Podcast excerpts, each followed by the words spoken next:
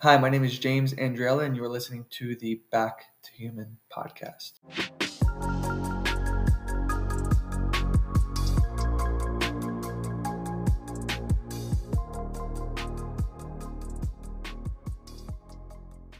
Today's guest has quite the extensive resume. He is a board-certified cardiologist and bar-certified attorney, and he is also the author of several books, including Curing the Incurable, which has over 1,200 scientific references regarding vitamin C, which is what we will be discussing on today's episode.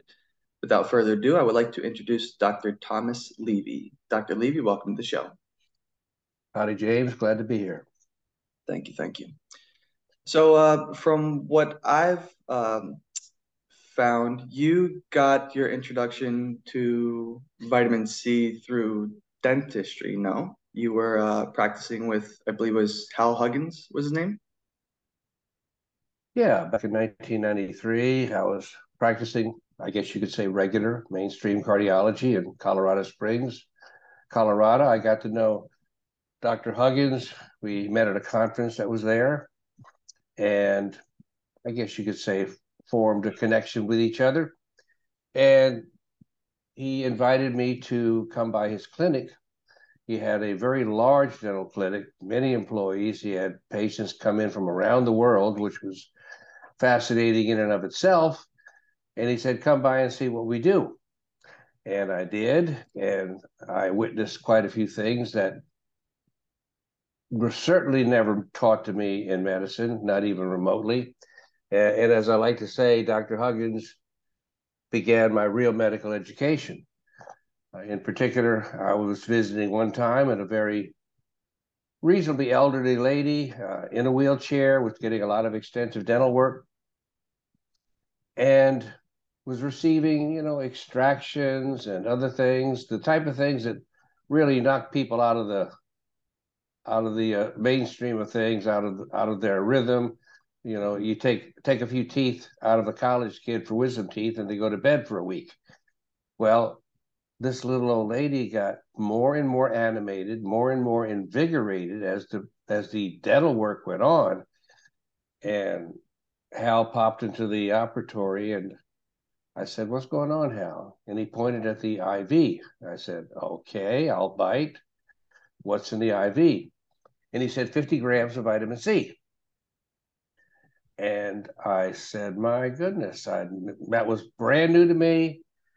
But as I like to say, I'm not in the habit of denying what I witness. And what I saw was a clear phenomenon I'd never seen before. And it was literally at that moment that I began my odyssey, if you will, of researching on vitamin C, etc., and writing several books. And I eventually, shortly thereafter, gave up my cardiology practice and began to work with Dr. Huggins. Okay, so you gave up your cardiology practice, and so what was your form of treatment afterwards? Was anything that you were doing prior, did anything work? Or, this was just like a life changer and you saw immediately. Yeah. So. Well, cardiology is somewhat unique in the medical subspecialties insofar as, and I say this somewhat cynically, but with all sincerity, so much of what modern medicine does no good at all, and oftentimes make things worse because it doesn't really treat the underlying pathophysiology, but just glosses over symptoms and pretty much allows the disease to continue to evolve. And in this case, in the case of cardiology, I would be seeing people who already had heart disease, already had blockages, and the medications that cardiology uses do help relieve symptoms. Their procedures do help prolong life. So compared to some of the other medical subspecialties, I certainly felt, and even in retrospect, that I was doing some good, but not from the point of view of actually understanding what was causing disease, understanding how to stop the evolution of that disease, and in some cases, even being able to reverse the disease. So it was all a mixture of that, yes. And so you said how these medications or whatever, they're treating the symptoms, but they're not getting to the root cause. And I've actually come across one of your PowerPoints where, how would you define disease then? Is there multiple different diseases, or is there just like one disease, quote unquote disease? Well, it's an interesting way of putting it. And the short answer to your question is yes, there's just one disease, and that's too many oxidized biomolecules in various locations. Oxidation is when you take an electron away from a molecule. Reduction is when you give the electron back again. And what happens when you oxidize, a good example of oxidation is rust, okay? So you metal rust, it deteriorates. Well, when you oxidize and don't repair, things deteriorate. What happens, though, is inside the cells, you have different biomolecules, RNA, DNA, proteins, sugars, enzymes, etc. And when you take an electron or one or more electrons away from those molecules, oxidize them, they either partially or completely lose their biological function. In other words, they no longer can participate in a metabolic activity or reaction like they used to. And the more you get of biomolecules being oxidized in various locations, the more quote-unquote disease you have. Now, what causes all diseases are pro-oxidants, which is also a toxin.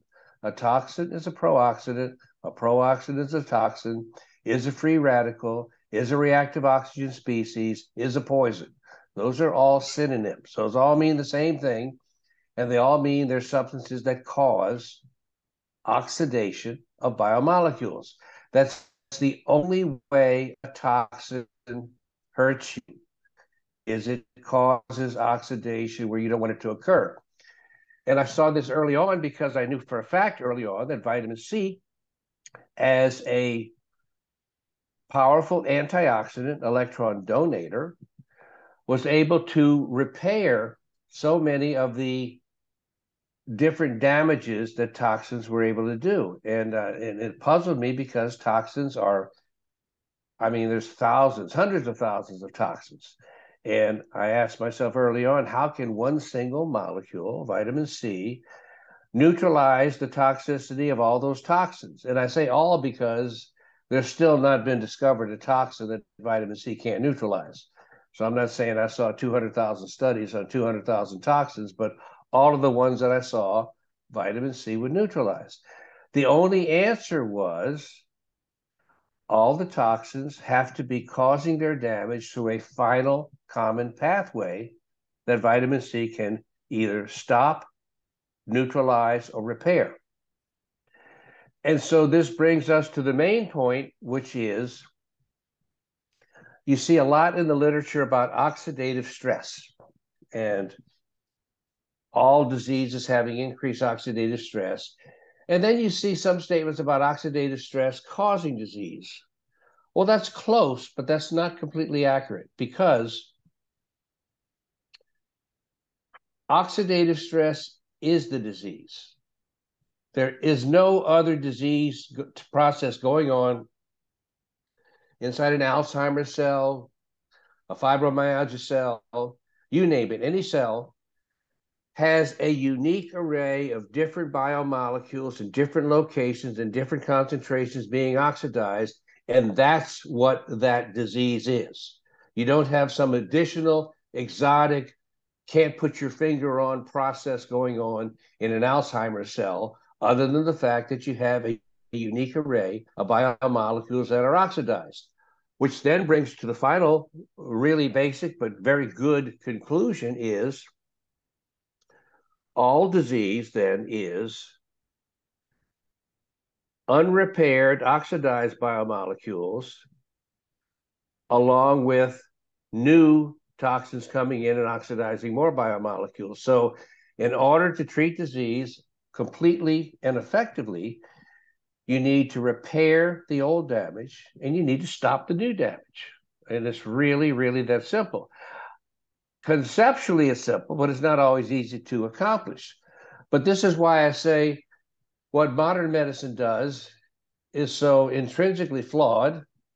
I'm not even going to say that they realize it. I don't think they do realize it, okay? But it's intrinsically flawed because they just design pharmaceutical drugs and agents to, by whatever mechanism, cover over a symptom, find a way to treat your headache, but that particular medication is not doing anything to either repair the old oxidative damage or block the new toxins from coming in that's causing the disease process, that's causing that headache to continue to evolve. So, and this is really the concept of orthomolecular medicine. Orthomolecular medicine, started by Dr. Linus Pauling conceptually, is when you have ortho, which is the correct or right, ortho, molecular meaning the molecule. The whole concept of orthomolecular is all diseases are deficiencies of one or more nutrients, vitamins, or minerals, agents that your body needs to function normally. And when you deplete those, by whatever reason, then you start to develop problems with excess oxidation. And the only thing that really stops the disease process and eventually repairs the disease process is by restoring those deficiencies. So obviously you can have a deficiency of vitamin C, you can have a deficiency of vitamin D, of magnesium, but you don't have a deficiency of chemotherapy, you don't have a deficiency of blood pressure medications. Now that's not to say, I don't want to say this, so people don't misunderstand, is that all pharmacological drugs are bad. There are lots of circumstances where somebody has gotten such an advanced disease process, they never identify the new toxins coming in, usually often from the mouth, so that never gets addressed, and they still have problems that need to be treated. A good example is high blood pressure, okay? Now, even though high blood pressure is still caused by the same things that we're talking about, which is excess oxidative damage in the blood vessel wall, and along with new toxins coming in to continue that oxidation.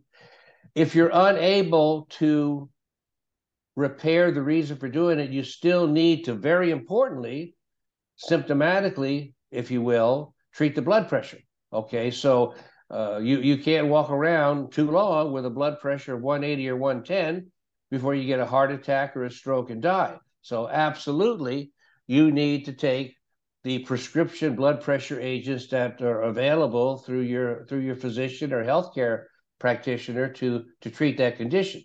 So this is where a lot of natural medicine practitioners, if you will, they really go off the rails. I mean, I will definitely say that I think most of modern medicine ultimately is harmful, but not all of it, okay? And I got to say this too, most of alternative complementary is good, but a little bit of it is bad. So you still need to use the old tool between your shoulders and look at everything logically and rationally. And you need to see, am I resolving or effectively treating the problem that could be life-threatening or cause me problems down the road? So, however, I got to say this, there's probably blood pressure medications, some agents called calcium channel blockers, some pain relievers. These are the primary, if you will, drugs, in my opinion, that are clearly important and essential, because in the short term, whatever you might do in orthomolecular medicine, if it doesn't make the symptom go away and you're in excruciating pain, you need to do something. So that's it, sort of in a nutshell. So, I mean, you have to keep the person alive. Exactly. So modern medicine does a very good job. And a good point of that, too. A good point is, like, we have ways to literally reverse coronary artery disease, make the blockages go away, okay? But it involves an involved protocol. However, if you're somebody that's having chest pain right now, you need to go to the emergency room. And if there's a 90% blockage in your heart, hey, I'm sorry, you're going to need to get a balloon or a bypass to get it open again, or you're not going, as you pointed out, survive to the point in time where we can initiate these other measures that can actually start to stabilize and reverse the disease process. And that's, again, another place where this more natural medicine goes off the rails is you can't reverse this in 5 seconds, but you need might need a traditional treatment in those 5 seconds to survive long enough to start to get the benefits of the long-term, more natural therapy. I mean, you can't help anyone if they're dead anymore. Correct. So there's ultimately like one disease, it's oxidation, and it's almost like a focal point. So we have all these names for the diseases too. Would it be far-fetched to say that you shouldn't even label it that way because it's all still that one thing? It's like Lyme disease. I don't know if that would apply. Like, are there differences here? Well, you know, I guess just for purposes of clarity, you still need to name things. The only problem is medicine goes so far out of its way to maintain a pseudo-sophistication. I call it abbreviology. I mean, they just like to slap just humongous abbreviations on something. You try to read some of these scientific papers that have in every paragraph 3 dozen different abbreviations. I would tell you that these are academic researchers, masters and PhDs, who really don't want to be understood. They want you to be fascinated by the basic concept of their paper, but for goodness sakes, they don't want you to understand it because then you're on the same footing with them. And there's a lot of this, I would consider it to be deliberate obfuscation of trying to make things clear. That's not the goal. I guarantee you in research laboratories is their goal is not to have everybody that comes along receive a simple explanation of what they're doing and an understanding.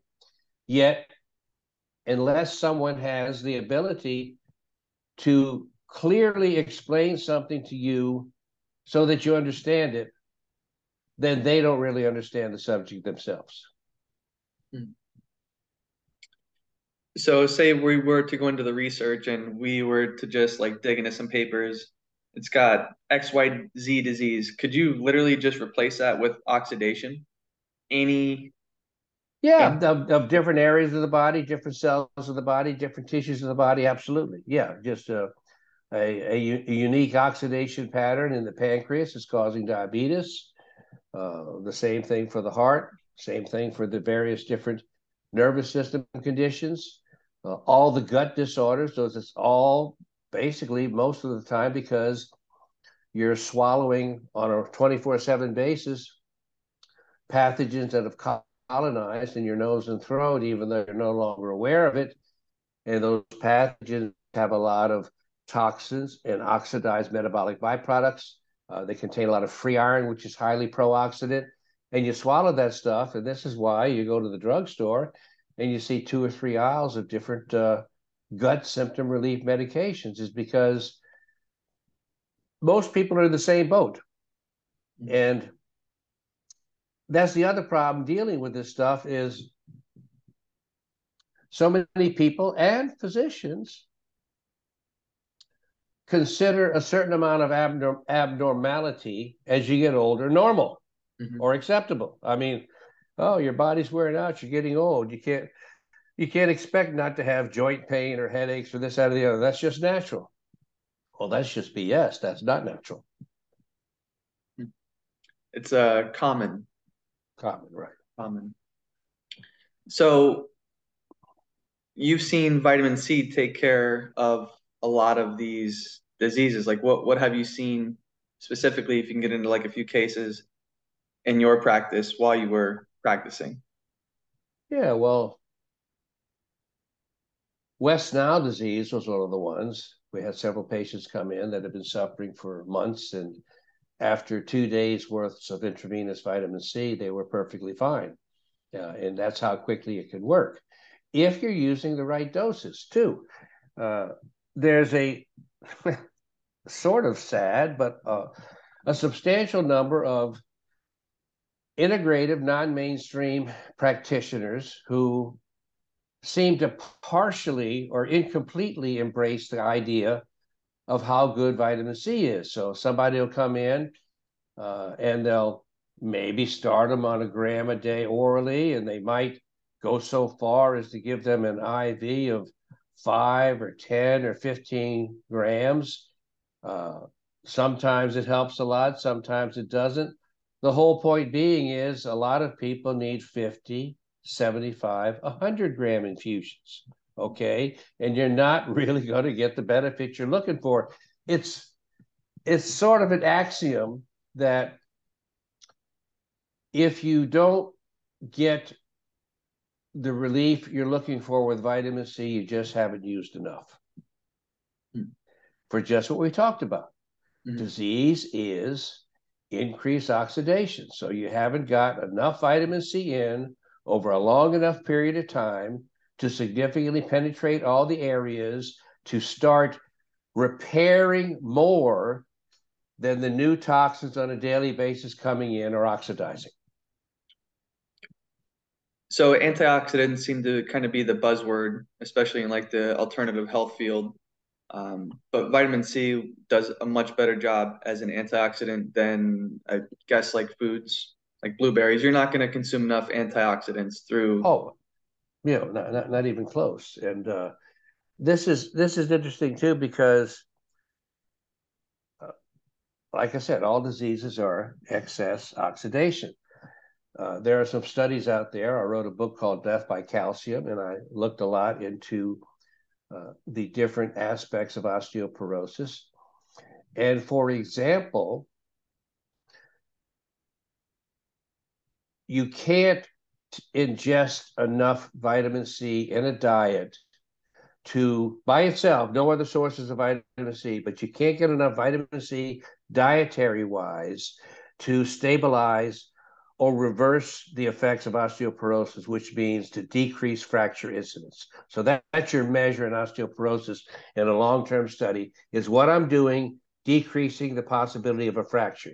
You can't take enough vitamin C in your diet to affect that, but you can very easily supplement enough vitamin C to decrease the chances of a fracture. And that's all a measure of quantity, okay? As you pointed out. Now, absolutely, you need the healthiest diet you can find, and if you have a really good diet, you'll take care of a large number. Not all of them, not by even a chance. You'll take care of a large number of your nutrient requirements, but you're never going to have enough vitamin C, magnesium, or vitamin D. There are probably a few others, but those are the three big ones. You'll never get enough of those three in any type of diet you can put together. And a lot of it, again, has to do with the toxins, okay? We have probably 50-fold more toxins now than we did 100 years ago. But you got to pay the piper, okay? If you're taking it in, it doesn't magically go away just because you can't see inside your body. If you take in 10 parts of toxins, you got to bring in 10 parts of antioxidants down the road, or the cumulative effect is more and more and more disease over time. So, and that's the case with magnesium. I mean, it's almost impossible to get enough magnesium in a diet. Same thing with vitamin D. Maybe if you're a lifeguard or something like that, you might be able to get enough vitamin D from the sun to not have the need to supplement.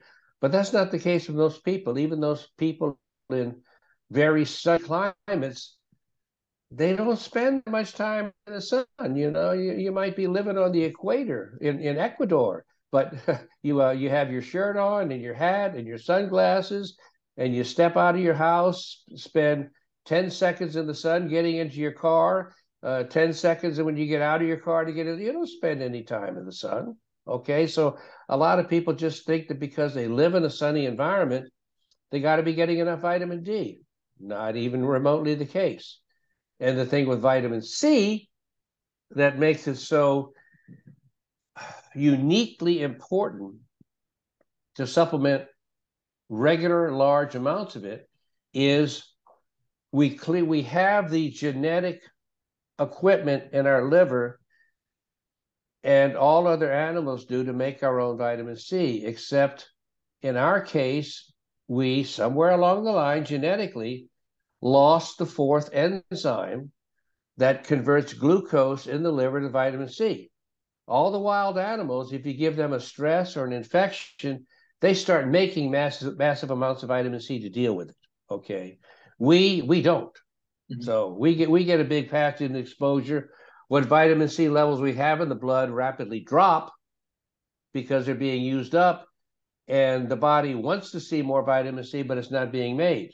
So this, again, it's not readily appreciated because it's affecting virtually everyone. There are some exceptions. You know, you see your 110-year-old grandfather who's been smoking 10 cigars for the last 50 years of his life and his shot of whiskey. I guarantee you, almost to a certainty, that grandpa is evolutionarily capable of making his own vitamin C. And that's why, because all genetic defects are not 100% across the board on 100% of people. Everything has variations of degree, impact, and presence. So there are individuals, and they tend to be our more robust individuals, who actually make more vitamin C on a daily basis, or make some. I'm glad you covered that, because I was under the impression that we couldn't make vitamin C at all. And that was actually a question that popped up in my head. Could we ever? Like, it doesn't make a whole lot of sense that something that seems as essential as vitamin C is something that the body can't produce itself. So somewhere along the lines, like, are we missing an organ or something like that? Something crazy. But yeah, I mean, and people are completely oblivious to what toxins are in their environment. So right now we're at a real disadvantage when it comes to battling the oxidative stress, things that people would never even consider. So you were speaking about large doses of intravenous vitamin C. What about like the supplementation that people will find literally in their health food store, where it's got maybe 200 milligrams of ascorbic acid? Is there a certain type that you suggest taking? Is there some that are not beneficial? I know also in the health, the alternative health field right now, there's like this battle, whole food C is better than ascorbic acid. What are your thoughts on that? What should we be taking in order to get those large doses? Is there something? That whole food vitamin C is what I call marketing garbage. Now, I'm not going to say the product is not beneficial. Any product that has vitamin C in it is beneficial. And if you take other natural products that have their own antioxidant value as well, some of the different things that you find in plants, of course, that helps the vitamin C work even better. Is it essential for the vitamin C to work? Absolutely not. We have 80 years worth of literature showing either ascorbic acid or sodium ascorbate does all these marvelous things all by itself in the right dose. So it's either stupid or evil for people to insist that ascorbic acid is not vitamin C or sodium ascorbate is not vitamin C. And the only real beef I have is, number one, confusing people as to what vitamin C really is. And number two, making it so much more expensive for them to take a proper dose. A proper dose is going to be, for many people, just a general recommendation, a couple grams, at least 2 and maybe 3 times a day. So somewhere between 4 to 6 to 8 grams of vitamin C spread out throughout the day. Now, if you take that pretty expensive whole food vitamin C complex that has 200 milligrams in one of the capsules, you can see you're going to be taking half the bottle in order to get where you need to go. And so that's why I say it's a gimmick. It's a good product, and if people want to take everything else that's in it, that's fine, but they shouldn't be misled or even lied to that this is the only proper way to take vitamin C, and that for some crazy reason, vitamin C is not going to work unless you take it with these other things that they're declaring a vitamin C complex. Mm-hmm. There is no such thing as a vitamin C complex. Your liver, like I just mentioned, and the animals, it's manufacturing 24/7, or in our case, should be manufacturing 24/7, ascorbate and releasing it into the blood. It's not releasing whole food vitamin C into the blood. Gotcha. So is there a correct way to take it? Because right now in this glass of water, I've actually got like 2,000 milligrams of ascorbic acid in here, not the whole food C. I have a few bags of those, right, but I'm going to be returning those because, like you said, there's no way that I can get the dosage that I would like. So right now I'm just consuming, I found my tolerance level is about 2,000 milligrams 3 times a day. So I'm hitting about 6, and I've noticed that my skin is a lot better. My energy is way better. I just became a father, and my stress levels are like through the roof. And this has been an absolute miracle, a game changer for me. So bowel movements are better, skin's better, energy levels are better. Is this fine to just drink it? Or no, that's a very good approach. That's a good way to do it. I mean, as you're implying, there's many different ways to do it. And a lot of it has to do with people's routine and what is most convenient and easiest for them to do. Are they sitting at a desk much of the day and they can sip on that, or do they need to just take something that pop off and go to work or somewhere else where it's not as convenient? So, you know, depending on your own routine, whether you're dedicated to just taking a few capsules of something and then being done with it for a while, or whether, like you said, having something in the form of a beverage that you can sip on throughout the day, that's actually a very good way to take it. I mean, it's your vitamin C does you, generally speaking, a whole lot more good being taken in small amounts over greater periods of time. The absorption is better, and the antioxidant coverage in your body is better. Good. Yeah, I've been like I said before getting on here, I've been doing a little bit of research into your content, so thank you very much for that. And I know you, what about like liposomal C? Liposomal C, when you can get quality liposomes, is an extraordinary technology. A liposome is literally like a small artificial cell, and it actually imitates the way that cells communicate to each other inside the body. If you will, cells communicate by virtue of, let's just call them very tiny liposomes, where the contents of one cell can go to another cell, be taken up, and have a form of intracellular communication. So the real benefits of liposomes, when you're able to make them correctly, is they are absorbed almost completely, 100%, very close, without any degradation. They deliver their content into either the blood or the lymphatic circulation. And here's the important part. Until it reaches the cell, it stays inside the liposome. But once you get to the cell, the liposome, which like itself is a baby cell, it's got the same, even though it's made artificially, it's got the same biochemical membrane around it that a regular cell has. So the liposome can go up to the outside of the cell, merge into the cell wall, and then push the contents of the liposome inside the cell. And that's especially good because everything in the body is about trying to get something done with as little of an expenditure of energy as possible. Technically, energy in your body is electrons. That's your energy. And your vitamin C is an electron donator and an electron exchanger.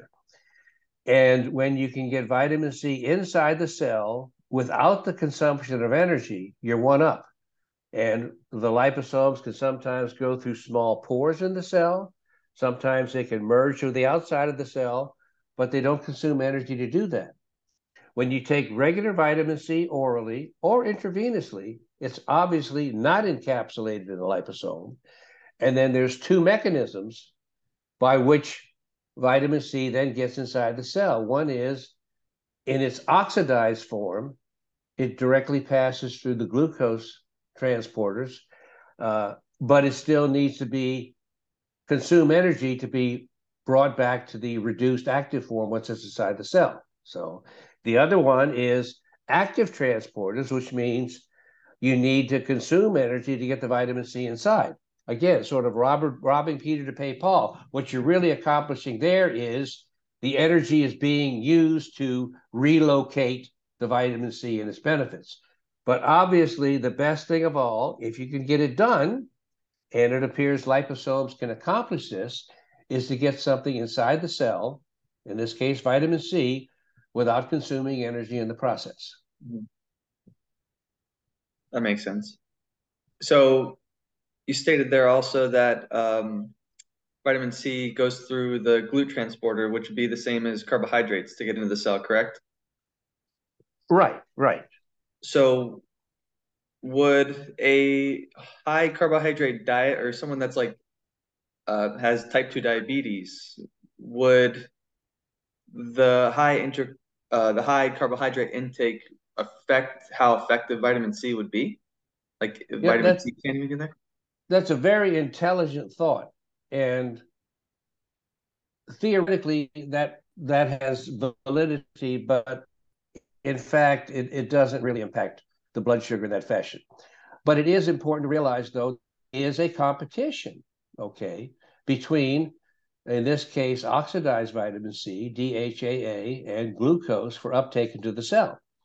And when you have high levels of glucose in the circulation, which is also known as diabetes, okay, when you have a large amount of glucose in the circulation, you have much more competition, competitive inhibition of vitamin C getting inside the cell through the passive transport. And this is one of the reasons why, probably the primary reason why, uncontrolled diabetes is so incredibly devastating on the body, is because virtually all the cells are in a state of advanced intracellular scurvy. You just have such a hard time getting the vitamin C in there when there's so much glucose constantly competing to get inside. Yes. Now, what exactly would scurvy be? I know that vitamin C was... Okay, let's define the term. Scurvy is really the state of severe vitamin C deficiency in the body, and then your body just starts to break down, like the British soldiers who didn't get any citrus fruit for months at times. They just die of an infection, teeth falling out, just the whole integrity of the body falls apart. So generally speaking, scurvy, yes, is a term referring to a generalized medical condition. I'm sort of modifying the term to say there are different circumstances when you have an area of the body that has a great deal of focal inflammation, maybe focal infection, which produces a lot of pro-oxidants that uses up all the vitamin C in that one spot. You can legitimately call that an area of focal scurvy.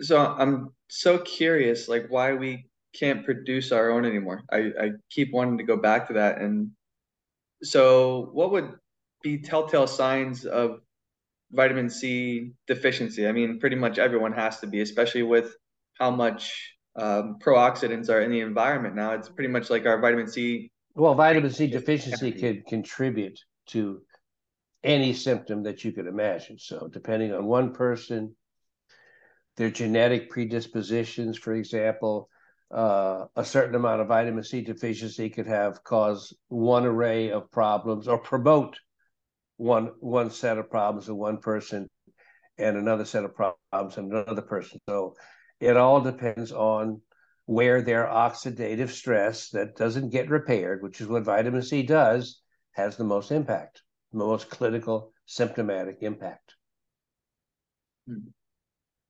Okay, so we have a focal point of inflammation, and the body's job is to get vitamin C to that area. I believe that I've heard this actually in another interview of yours where I think you mentioned that you think cortisol's job in the body is to get vitamin C into the cell. Absolutely. And this is where our genetic defect in the liver hurts us so badly. And that is, and we've shown this in animals, and myself and a colleague have demonstrated it with our own little experiment. But the point is forget for the moment about the adrenal glands and cortisol. When the body, when the animal gets a severe amount of stress or a new infection, the blood levels of vitamin C rise. So that means they're synthesizing new vitamin C. That means the body's natural response to new increased oxidative stress is to start making more vitamin C. Obviously, when you aren't able to make it, what your body starts to do is just the opposite. All that oxidative stress starts to use up all your vitamin C, and you end up inducing an acute vitamin C deficiency where you should be having an acute vitamin C increase. Now, everybody still, forget about the liver for a moment, when you have stress, increased oxidation, increased infection, the body, the adrenal glands, the adrenal cortex releases a large amount of cortisol, which is chemically the same thing as hydrocortisone. Okay, so it's a prescription drug insofar as you got to get a prescription to get it, but it's a natural product. It comes from the liver. It comes from the adrenal glands. So when you can't make your own vitamin C in the human body, what happens is you get a stress, oxidative stress, infection. You release a large amount of cortisol. And I think this is evolutionary. The adrenal glands have come to have their own little store of vitamin C as well. So the adrenal glands at the same time reduce a bunch of vitamin C, I think, because your liver lost the ability to make it, but that can only compensate so far. So that helps for like short-term challenges, but when you have a significant long-term challenge, ultimately that's overcome. And as you pointed out, this is because, and we have the laboratory evidence to show this, it appears overwhelming that the primary role of cortisol is to push vitamin C inside the cell. So what better fight or flight stress response could you have than something that simultaneously puts cortisol and vitamin C into your blood so you can push vitamin C inside all the cells? Because we talk about cortisol and corticosteroids as being potent, as being the most potent anti-inflammatory agents known to medicine. I say known to medicine. Well, they're only the most potent anti-inflammatory agents known to medicine because they push the real most potent anti-inflammatory agent known as vitamin C inside your cells. So that's why they get the credit for what vitamin C does. And so that's why again, people do well on short courses of corticosteroids, but long courses, they don't do well because they're not taking the vitamin C with it, and the unopposed corticosteroids then starts to cause all sort of problems and wreaks havoc throughout your body. You know, it kind of reminds me of the pancreas, how eventually like type 2 diabetics, they can no longer produce insulin. And they have insulin resistance. So it kind of reminds me of what's happening with the liver, how we just can't produce our own vitamin C anymore. It's like the cortisol is just going to keep elevating and elevating, but we don't have what we need anymore, so we can't deal with the oxidation. We can't deal with the oxidative stress that we should. Well, you have to also differentiate between deficiencies and burnout. Okay, in the case of the liver, it's a genetic state. It's not partial, okay? In the case of hormones in general, sex hormones, thyroid hormone, and cortisol, okay? what we're starting to realize more and more, surprise, surprise, is that as you get older, everything gets older, okay? And glands get older. All your responses get older. And so, and also this affects what we call our normal ranges, all right? Again, we're trying to make the general population normal, okay? So is what we call a normal level in which we get an 80-year-old to still have a normal level. Is that really normal, or have we just expanded the normal range so that we don't label that 80-year-old as being abnormal? Point being is, it's very important in whatever a physician or healthcare provider does is to optimize testosterone, estrogen, thyroid, and I'm not talking T4, T3, and cortisol, okay?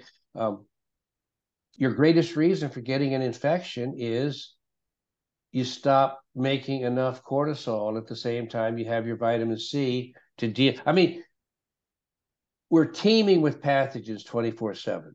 Truly, disease in us, infection, is a disease of the substrate, okay? Us, the substrate. So yes, you get a humongous amount of pathogens, you're going to get infected. But for the most part, most infections come when your endogenous pathogen exposure suddenly gets the upper hand because your vitamin C levels and your cortisol levels have seriously dropped and are no longer putting enough vitamin C inside the cells to give a normal resistance against new pathogen invasion. Mm-hmm. Got it. It makes sense. Also on your PowerPoint slide that I have here, you mentioned that you believe that vitamin C is the main fuel source of the body. That's the main fuel source of the body because your main fuel technically is electrons. Okay. And actually, I like to put it out this way. Your main source of new electrons in the body is from a diet, and from a diet that has at least some plant-based foods in it. Why I say plant-based is because where do all the new electrons come from? They come from the sun. Sun, photosynthesis, photons, plants, new electrons, and then ultimately nutrient substances that provide electrons inside your body. So that's really where a quality diet comes into play, is you got to be taking quality foods in so that you're always getting in new electrons versus just recycled electrons inside your body. So in every sense of the word, then, the food you eat is like the production plant of the widgets, all right? In this case, the widget is the electron. And the vitamin C is the distribution truck that gets the electrons out where they need to go, gives them and takes them, exchanges them, causes microcurrents to develop inside the cells. So in that regard, vitamin C is the primary fuel of your body because it really is the one that makes sure the primary fuel of your body, electrons, are properly distributed and maintained in a good current flow, microcurrents, which are measured inside the cell, yes. Hmm. So I'm piecing everything together. I like sure. I've been doing a lot of research, and I actually like that you mentioned the thyroid. So I've been reading a lot about iodine, fluoride, and I came across something literally last night, how there was this scientist or pharmacologist, TK Wadwani, I don't know if I pronounced that correctly, but he noticed some similarities between fluorosis and scurvy. And then I noticed that you also have another book, Stop America's Number One Killer, where you mentioned that cardiovascular disease or cardiovascular disease is reversible arterial scurvy. Right. So when I look at people, we went from being this fit-ish society to now you can kind of walk down the road and it looks like people are melting. I know that may not be the nicest way to put things, but I'm like, all right, something is really going on here. And from what I've read regarding fluoride, fluoride attacks the collagen and it kind of restructures the protein. So if the protein doesn't have the proper structure, it's not going to function. So it's pretty much, it can't do anything. It's afunctional. And what I started to think about was vitamin C also helps with collagen synthesis, no? Absolutely. Critical to collagen synthesis, yes. So that made me just think maybe the vitamin C, one of its other beneficial. Yeah, I mean, when you talk about people melting, maybe not the ideal word, but it does suggest that the body is less intact and sagging and falling apart. And yes, that's structural. I mean, I don't know this to be a fact, but I've often wondered about what's the difference between firm fat, okay, and just saggy fat that's falling off the body. I think it has to do with your vitamin C status, okay? Ultimately, having too much flesh is too much food coming in over a prolonged period of time, but are you maintaining that fat at a healthy state or a disease state? I mean, when you see literally just fats just sort of hanging and it's mushy, that's not much to little at all of any connective tissue having developed inside the fat. On the other hand, you can have some people that are fairly large, but I mean, their fat is almost as firm as a muscle. So it's yes, I think vitamin C plays a role in all of that, but I want to emphasize, because I don't like people to confuse what I present as fact with what I present as opinion. That particular part is my opinion. Okay, like that. And that's actually really interesting, because becoming a father recently, no matter what, I'm a coach, so I work out pretty frequently. I'm exercising pretty much every day. I'm very active, but even with the lack of sleep, I guess it was just like elevated cortisol levels. I noticed that I packed on a few unwanted pounds that I'm like, where is this coming from? But as soon as I started to implement the vitamin C, I noticed that, okay, I'm starting to lean out a little bit again. So it's pretty fascinating to me. Just that's really why I wanted to get into this, because there's so many different benefits that it's essential. It really is essential. Well, another thing too, little known, but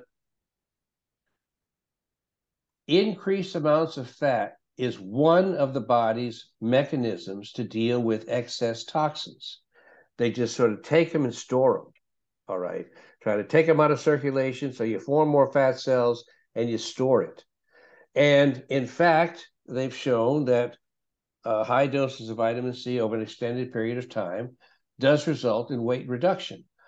Now, I'm not saying massive amounts, but why would that be? Well, vitamin C neutralizes toxins. So the better it neutralizes whatever excess toxins are present in your body, the less there's going to be of that particular stimulant to form new fat to store away the toxins.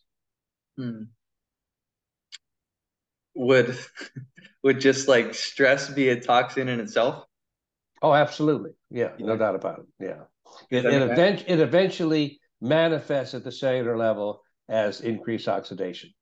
Sometimes the pathways are a little convoluted, but ultimately, even psychological stress is ultimately manifest as physically increased amounts of oxidation inside the body, yes. So it just seems that vitamin C is like the master antioxidant. I believe that you mentioned that it gives up 2 electrons as opposed to 2 electrons per molecule. So it's small, it gets throughout the body, has 2 electrons per molecule, and being extremely similar to glucose in structure. I mean, I mentioned that the liver turns glucose into vitamin C. And we know the body is designed to get glucose throughout the body. So essentially, vitamin C is the, maybe if you will, tag along. So you have some other antioxidants. And this is one thing that sort of bugs me is they try to compare potency of antioxidants and say, oh, well, this particular antioxidant, astaxanthin for the eyes, it's like, oh, so many 50-fold more antioxidant potency than vitamin C. Well, that's such a misleading statement, because the real, quote, potency of an antioxidant is, does it get where you need it to go? And astaxanthin is fat soluble. It's not going to get anywhere, almost anywhere, that vitamin C can. Vitamin C is water soluble. So there's a lot of people that either mislead or they don't understand. Okay, that's certainly possible. But the potency of an antioxidant is not just straightforward. How easily does it give up the electrons? It's how well does it get to the area of the body so that it can actually physically encounter the toxin or the pro-oxidant substance or the oxidized biomolecule to donate the electron and bring things back to normal. Would there be anything that would like impede the vitamin C getting to where it should be? If it's, you're just taking the water soluble form and not the liposomal? No, the only impeding is just you can quickly pass the threshold of what your gut absorbs. Even then, though, the vitamin C is not wasted just because it's not immediately absorbed, because you have a lot of toxicity in your gut from food that's rotting and putrefying rather than being digested. So even when all of the vitamin C is not absorbed in that glass of water that you're sipping throughout the day, you're still promoting a healthy gut with the vitamin C that's not absorbed. Mm-hmm. And there's probably like oxidative stress everywhere for everyone. So, I mean, it's going to do some good work before it gets excreted. Absolutely. Would there be any like contraindications, any cases when you would not use vitamin C? Like say if someone had really bad gut issues, like a Crohn's patient. Well, you know, and I don't mean this to be sarcastic or snide, but it's like saying, is there any contraindication ever to eating the highest quality of food? So this is now, you know, they talk about G6PD deficiencies, rarely vitamin C causing hemolysis of the blood. I mean, anything can cause something, but there's really no safer substance on the planet than vitamin C. You can actually drink enough water to go into cerebral edema, have seizures, and die. Psychiatric patients have done it quite a number of times in the past. Well, if all you did was drink water and now you're dead, that kind of means the water has a toxicity, okay? What could be more toxic than dying? There has never been a defined level of toxicity of vitamin C above which a certain intake is toxic. It just hasn't been established. You'll just have like loose stools. Yeah, orally, sure, yes. Now, last little bit here, because I don't want to take too much time. We're in sunny South Florida, and we spend too much time indoors. What did you notice throughout COVID with vitamin C? Was it effective? Obviously highly effective. I mean, where it was used properly. And that's why I say, if you use a little, you can, if you use a small enough amount of anything, you're going to assure yourself of not having a positive outcome. And even saying that, just giving a couple grams of vitamin C can be enormously beneficial, not only to a COVID patient, but to any other patient with any other type of infection or pathogen, including viral. So I think the evidence, to my satisfaction at least, okay, is very clear that if they ever just took the reins off vitamin C and anytime they had a COVID patient in the hospital, just get 50 to 75 grams a day of vitamin C, they'll be out of the hospital in a few days. 50 to 70, and that's intravenous. Right. And, you know, the studies throughout the ages with Dr. Klenner and all, Dr. Klenner would use oral with his IV. So, I mean, if you have the ability, you should take it by as many routes as you can find. But having said that, and you're in the situation to get high dose IV, that should do the trick all by itself. Yes. And you said take the reins off vitamin C in like the healthcare system. So what's the it's just not taught, or is there some type of... It's not only just not taught, it's suppressed. Okay. And so it's, I mean, I can't tell you the number of people that have sent me emails in the last 15 years, just, what do I do? My patient, my family member, brother, father, sister, mother is dying on the ICU. I'm showing the doctor all these articles on vitamin C, which is very safe, very effective, very cheap. When you have those three factors and you have the literature in front of you and the physician refuses to use the vitamin C, that physician needs to be incarcerated at the minimum for involuntary manslaughter after that patient dies. And that right now is the rule, not the exception, unfortunately. So what do you do? Like, what do you do in those circumstances when they just... Well, they need to kill a billionaire's son, and then maybe something's going to happen. Because right now, lawyers don't want to touch it. Judges don't want to touch it. So you need somebody that's just willing to invest a fortune and get the legal precedent out there that physicians, yes, have a responsibility to be educated. Okay, they have a responsibility of what we call in the law to exert due diligence, and due diligence is not sitting on your thumbs and doing the same thing that you've done for the last 30 years because that's the way you did it. Okay, it means educating yourself, and so we still don't have the big case yet, but somewhere along the line, they're going to kill the wrong person's family member, and we'll see something. Hopefully. I mean, not hopefully. Yeah, hopefully. Yeah. It's going to take to get to that point, but no. And it's just going back to what you said in the beginning, trust your lying, or you didn't want to trust your lying eyes or something with, it's like what people are doing is not effective in the medical system. So right now, the reason for this podcast and all the other interviews that I've done is just to show others that there are other ways, and sure, you need to take accountability and responsibility for your own health, because the people that you're going to may not be the ones that can actually help you. Yes, sir. Awesome.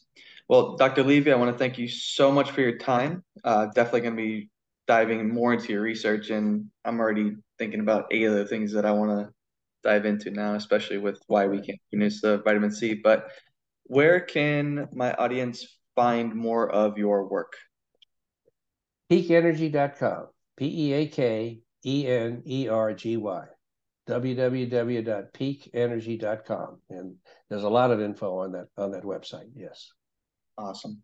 Well, I will put that in the show notes, and I will let you know when this episode is out. Okay. Very good. Awesome. Thank you, sir. Congratulations on the baby. Thank you so much, brother. Okay. God bless. Enjoy the sun. Thank you for listening to the podcast. And if you found any of this information here valuable, I would love if you would share it. Share it with someone that you think would also find value in it, or go ahead and just share it on social media. Show some love. If you tag me at Kingsixkiller, I will reshare your story. I will reshare your post. And I would also love to hear your feedback. If you go to the backtohuman.us website, that is backtohuman.us, not .com, and go to the contact form, you can leave your feedback. I would love to hear from you. Also, if you would like to support the show, under affiliations on the website, I have a bunch of products that I am affiliated with. Disclaimer, I will receive a compensation if you use my links or codes. However, these are products that I've used throughout the years on a daily basis. I only endorse products that I truly believe in, and these are things that have made a dramatic impact on my life. And I'm sure that you will see some improvement as well. So, thank you again for listening to the podcast. Killer day.